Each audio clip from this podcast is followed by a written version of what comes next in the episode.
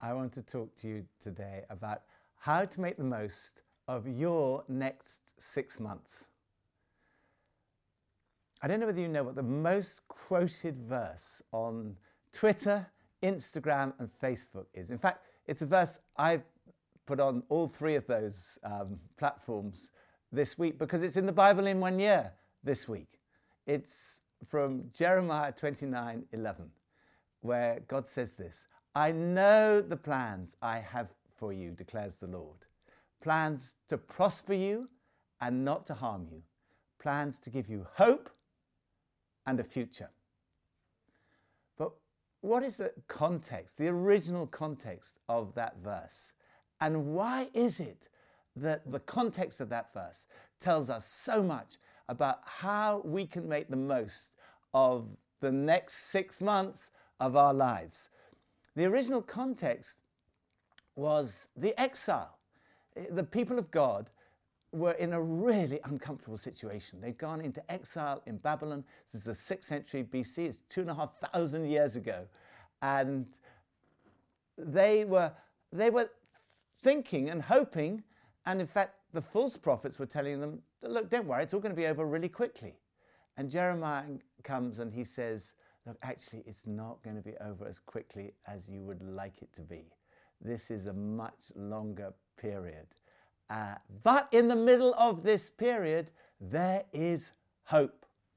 And I think right now we're in a period where we desperately need hope. It's kind of like uh, we've hit a six month wall, as one international security scholar described it.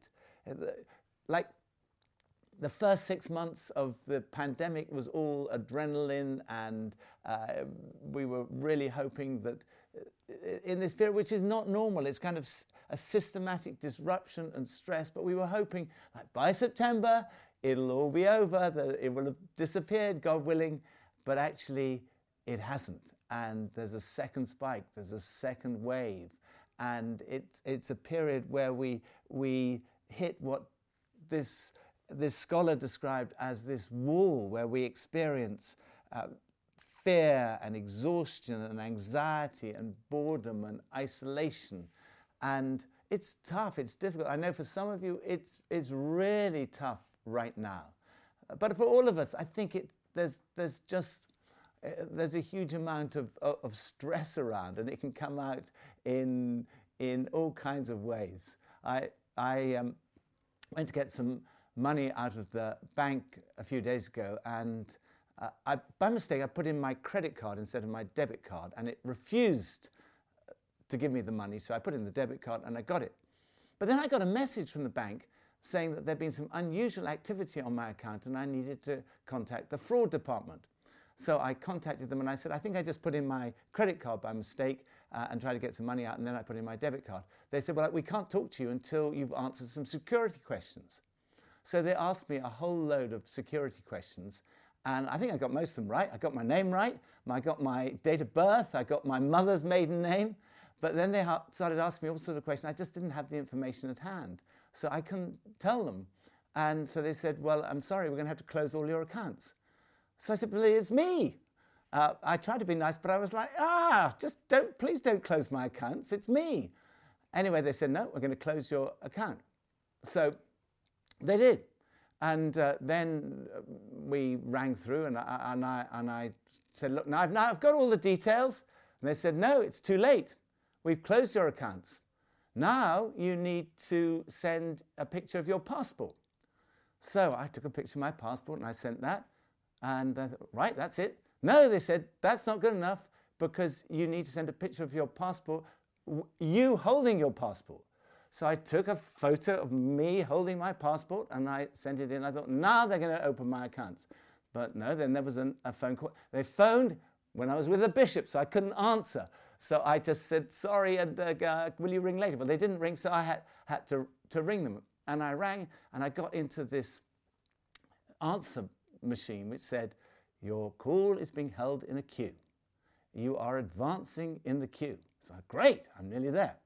And that was like five minutes, 10 minutes. Eventually, it was like 20. I looked at it on my phone, it was 25 minutes when they eventually answered. By that stage, I was ready to kill whoever it was who answered. but uh, the guy said, now I need to ask you some security questions, sir. Oh, okay, I answered, I answered all the security questions. And I kept thinking, I, I, I feel so cross, but I, have got to be nice because I, I, I, was reminded of the fact it says on my card, the Reverend Nicholas Gumbel. And I thought, I mustn't, I mustn't. But I wanted, I, I, felt the frustration. I think we're all feeling this kind of frustration. I'm not naturally a patient person, and so uh, I get very, very easily irritated by that, these kind of situations. But I think it's partly the situation we're in right now, where there is so much frustration. And uh, the context of Jeremiah is it's not just that they were going through such a difficult time, they were cut off from the source that fed them the the people of God, the worst thing about the exile for the people of God was being away from the temple because the temple was the place of the presence of God.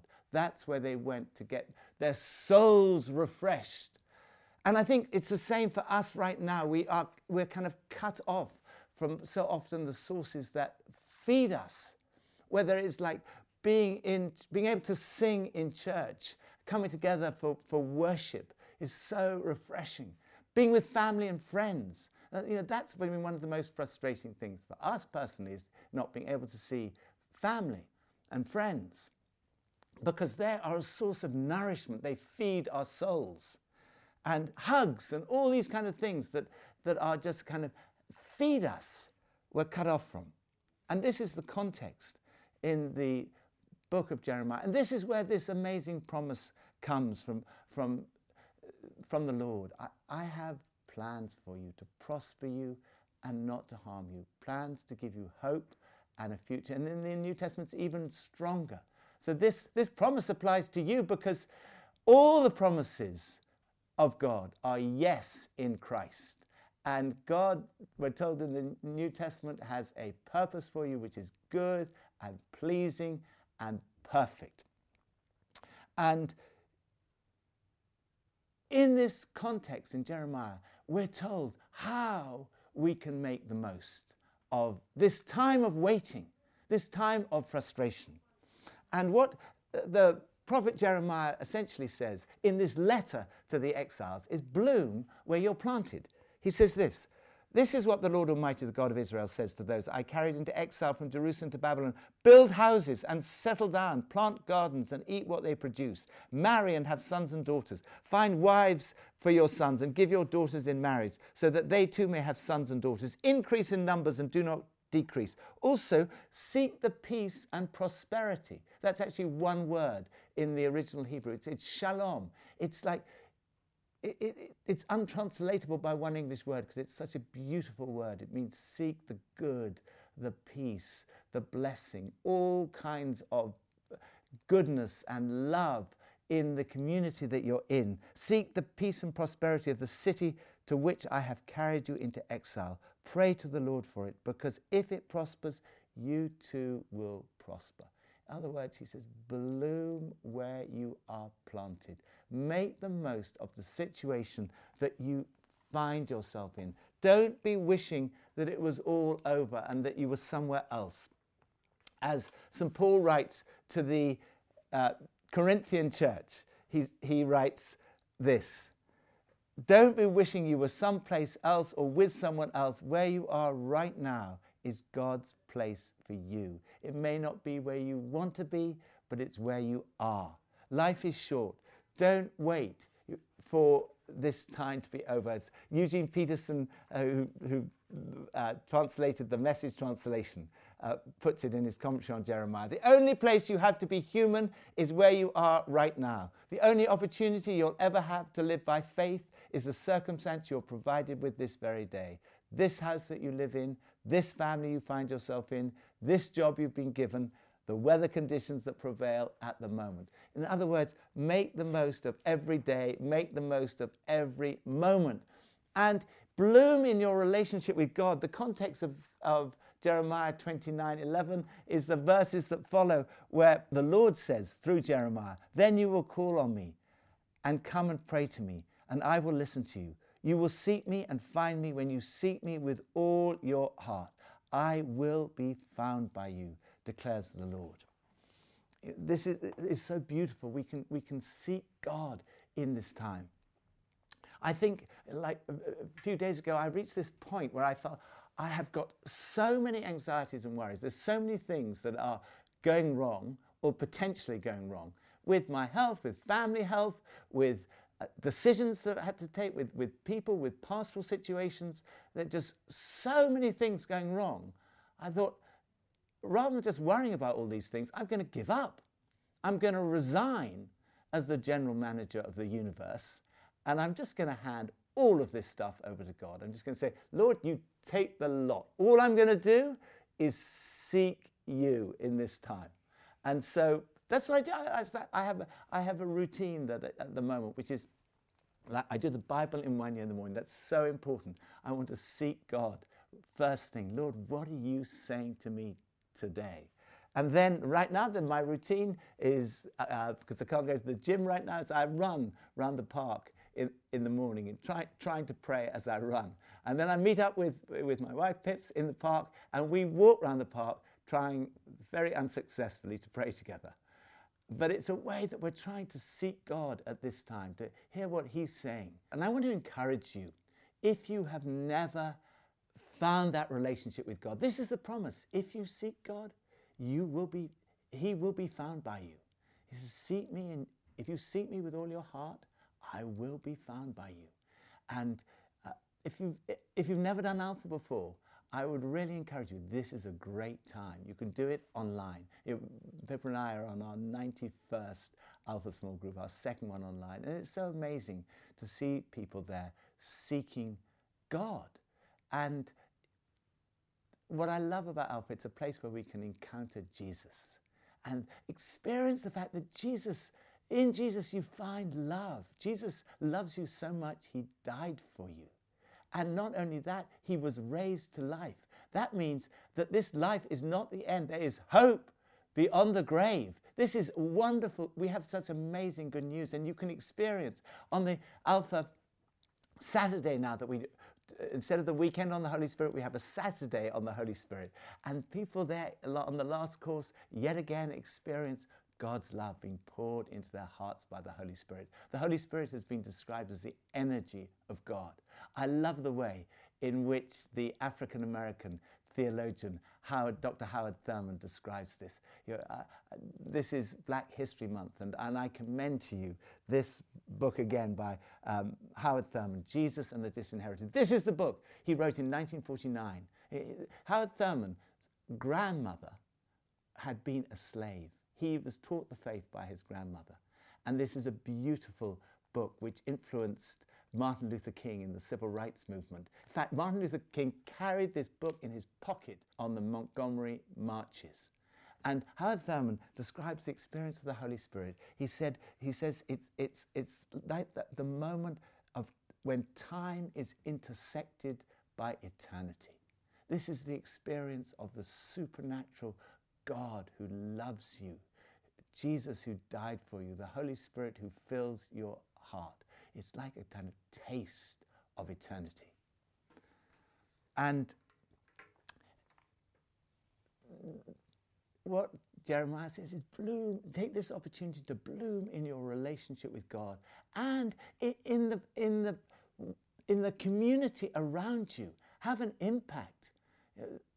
Seek the peace and prosperity of the place where you are you can have an influence just by, by your life, wherever you are, however small you may feel, however small you may feel your, your, your sphere of influence is, you can have an influence. I heard about a woman who was uh, worked in, in a supermarket, and isn't it amazing right now, the people that we have so much respect for are the people who work in shops, the bus drivers, the people in the NHS, uh, the people who, maybe before the pandemic, we didn't have the same respect that we have for them now, but the world has been turned upside down. And uh, every time I go into a, a shop, I, I, I thank the person. I say, Thank you so much for doing this job. It's so important. And this, this woman, she worked in a, in a supermarket, she worked on the checkout till. What she did was check out, check out the, the customers and fill their baggage, their, their bags with the, with the shopping. But what she did was she used her sphere of influence. It was only six foot square influence, but what she did was she was always greeted them enthusiastically. She learnt their names and she remembered their names. She asked after their families. And when they'd finished, she always said, I'll pray for you and your family. And this caused a problem because everybody wanted to be checked out by her. So there would be like four checkout tills, three would be empty, and then there'd be this long line of people waiting to be checked out by this wonderful woman who was using her sphere of influence. When she died, the church was absolutely ram packed with her customers who had come to eulogize about the impact of this woman on their life. And you too can have that impact on those around you by little acts of kindness, by, by your words. Your words are so powerful. By your words, you can change someone's day. And even in the most difficult circumstances, you can make a difference. I love this book uh, that it's called The Choice, written by this Edith Eger when she was 16 years old. She's, she was a ballerina. She's now a psychologist. She was at age 16 in 1944, she was sent to Auschwitz. And her book is called The Choice. Even in hell, hope can flower. Whatever situation you are in, hope can flower because of Jesus. Because Jesus died for you and for me, and he was raised to life. And that means that there is hope beyond this life. Uh, you know, I was, I was an atheist. I didn't believe in, in Jesus, but I encountered Jesus and I found that in Jesus there is life and life in all its fullness. Doesn't mean that life is easy. Sometimes life is hard and sometimes hopes seem to be dashed. I remember when I finished at theological college. I'd been a barrister. I'd loved my work as a barrister. I went to theological college, and after three years, I started to look for a place to go and work, to be, to be a, like a trainee vicar. And I went round all these parishes. And I went, we went to nine parishes, and none of them worked out. We were turned down over and over again. You may not, you may think that's not very surprising, but it was very disappointing. And we ended up without hope of ever finding a job.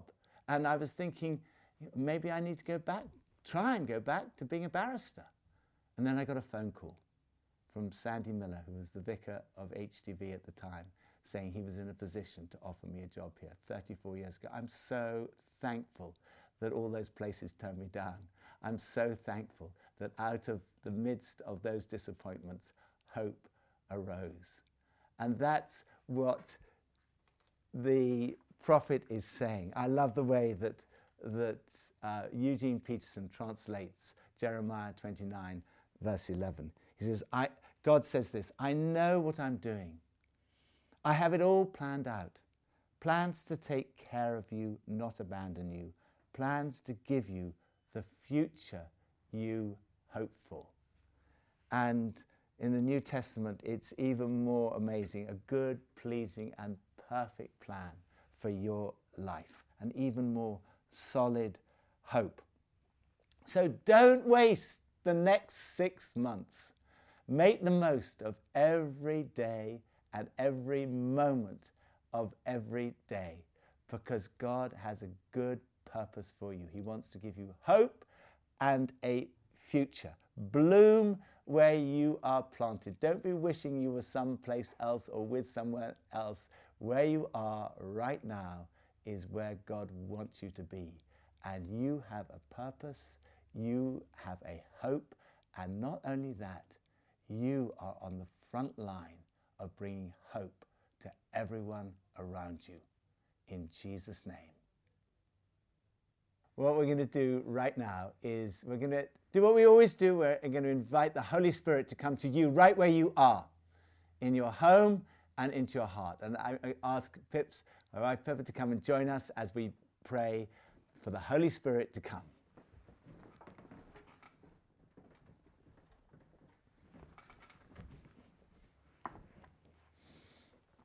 Let's invite the Spirit of God right now to come to you where you are so that you know that God has a good purpose for you to give you hope and a future. The future you hope for. Lord, that's our prayer right now. Come, Holy Spirit.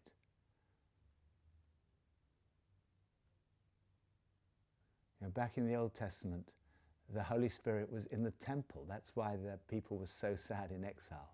Right now, the Holy Spirit has come in the person of Jesus. And now Jesus says he comes into your home. We will come and make our home with you. And the Holy Spirit is coming right now to your home and into your heart so that you know that you are loved by God, that you have a hope not just for this life, but for all eternity.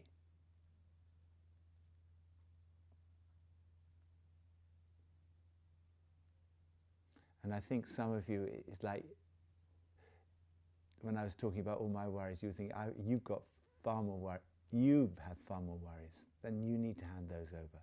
So I want to encourage you to right now do that, to take all that stuff, to seek the Lord, but to hand to Him the stuff that the frustrations, the maybe the anger,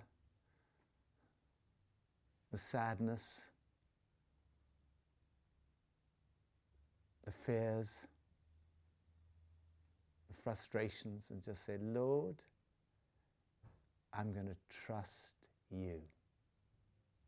And I'm going to seek you with all of my heart.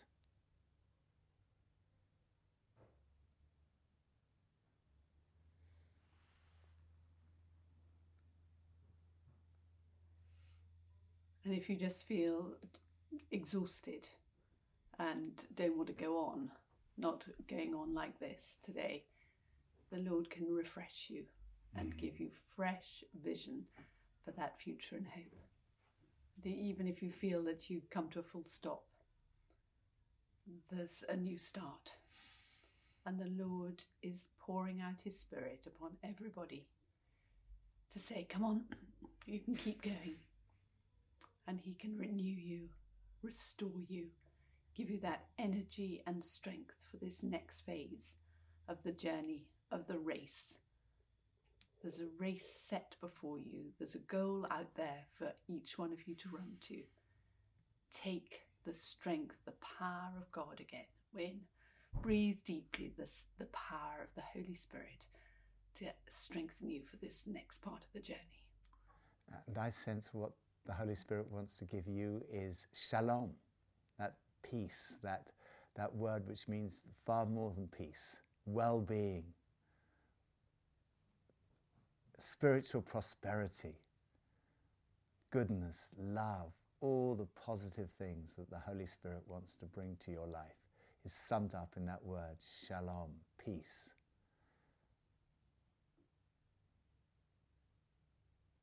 And some of you right now, you're sensing just a deep, deep peace in your heart. And that's evidence that the Holy Spirit is filling you right now, giving you hope and enabling you to be a bearer of hope. In Jesus' name. Amen. Amen.